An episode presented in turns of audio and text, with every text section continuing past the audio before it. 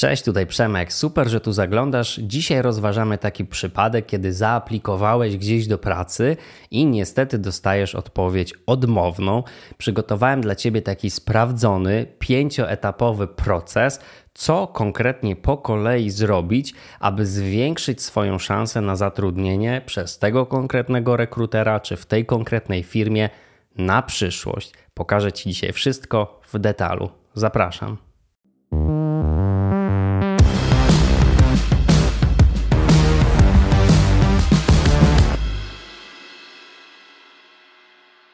Ostatni rok szczególnie pokazał, że warto dobrze żyć z rekruterami. Ja pamiętam takie lata hossy na rynku, kiedy szczególnie ludzie z branż technologicznych byli bardzo potrzebni i dostawali masę propozycji od rekruterów. Rekruterzy działali wtedy mocno outboundowo. Jeśli interesuje Cię, co to jest outbound, jak się go robi i czym różni się od inboundu, zapraszam do osobnego materiału. Natomiast wtedy kandydaci już rzeczywiście byli tym mocno przesyceni, dostawali bardzo dużo ofert, szczególnie programiści. I ja wtedy wiele razy słyszałem takie teksty w stylu: No, co za głupi rekruter, czy on naprawdę nie widzi, że szuka full stack dewelopera z Node.jsem, a ja w tej technologii zrobiłem tylko jeden projekt 3 lata temu, napiszę mu, co o nim myślę. I ja wtedy ciągle powtarzałem kolegom, koleżankom z branży, żeby jednak byli uprzejmi, żeby grzecznie odpisywali, że nie, nie są zainteresowani ofertą pracy, bo, żeby właśnie zawsze odpisywać. Ale oni jednak potrzebowali jakoś wylać tą frustrację, że dostają za dużo ofert pracy i że one nie są pod nich naszykowane i nie są podane na złotej tacy, więc wyżywali się na tych biednych rekruterach. Ja oczywiście ciągle powtarzałem, że to jest bez sensu, że ten trend się kiedyś odwróci, i to teraz się właśnie stało. I widać, że nawet starsi specjaliści, ludzie mocno doświadczeni, mogą mieć ostatnio problem ze znalezieniem pracy i coraz częściej sami piszą do tych samych rekruterów, a oni pamiętają. Pięcioetapowy proces. Zacznijmy od kroku numer jeden, a krok numer jeden to odezwać się, nawiązać rozmowę, pozostać w kontakcie. Przede wszystkim chodzi o to, że szczególnie jeśli dużo kandydatów aplikuje na to samo stanowisko, rekruter nie ma w ogóle możliwości, żeby wszystkim zaproponować indywidualną komunikację, więc odsyła automatyczną wiadomość do większości albo wszystkich kandydatów z informacją, że wybrali jakiegoś innego kandydata. No i nie powinniśmy absolutnie zostawiać tego w tym miejscu. Bardzo dużo osób tak robi, więc jeżeli odezwiemy się do tego rekrutera, zaczniemy rozmowę dalej, poprosimy o trochę więcej informacji, no to już jesteśmy, można powiedzieć, przed konkurencją. Krok numer dwa. Jak już podejmiemy rozmowę, to przede wszystkim chcemy dowiedzieć się, dlaczego nie zostaliśmy wybrani, bo tylko w ten sposób możemy albo szukać ofert pracy, które są lepiej dopasowane do naszych kompetencji, albo popracować nad naszymi kompetencjami, albo popracować nad naszą aplikacją, czyli nad naszym, można powiedzieć, performancem w procesie rekrutacji. Jeśli nie mamy takiego feedbacku, no to bardzo ciężko jest coś poprawić.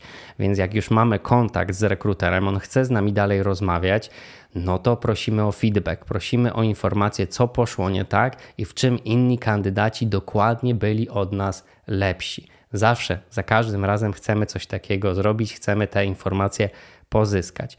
Na tym etapie może też się okazać, że rekruter miał tak dużo zgłoszeń, że no, trochę niesłusznie odrzucił naszą aplikację. Oczywiście to się zdarzy rzadko, ale nadal jest jakaś mała szansa na to, że dla przykładu wrócimy do tego procesu rekrutacyjnego. Może też być tak, że ponieważ w procesie występuje taka rola jak hiring manager, to hiring manager, często bardzo zajęta osoba, podjął decyzję, żeby odrzucić naszą aplikację i nie przekazał informacji rekruterowi, dlaczego dokładnie. Ten rekruter może po prostu nie wiedzieć, dlaczego zostaliśmy odrzuceni. To też dzielę się tą informacją.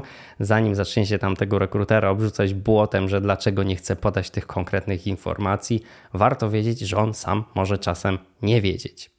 Krok numer trzy, jak już wszystko wiemy i rzeczywiście no nie ma opcji, żebyśmy kontynuowali w tym konkretnym procesie rekrutacyjnym, Podziękuj serdecznie rekruterowi za to, że w ogóle poświęcił czas na Twoją aplikację, że poświęcił czas na tę rozmowę i zadeklaruj chęć współpracy na przyszłość, czyli napisz, powiedz, że jeżeli tylko pojawią się w tej firmie role, które być może będą bardziej odpowiadały Twojemu profilowi zawodowemu, no to że bardzo chętnie zaaplikujesz, że oczywiście sam będziesz śledzić stronę internetową tego pracodawcy, ale że jeżeli ten rekruter będzie miał rzeczywiście taki projekt w przyszłości, no to też prośba, żeby o Tobie pamiętał i może nawet przesłał bezpośrednio taką ofertę pracy.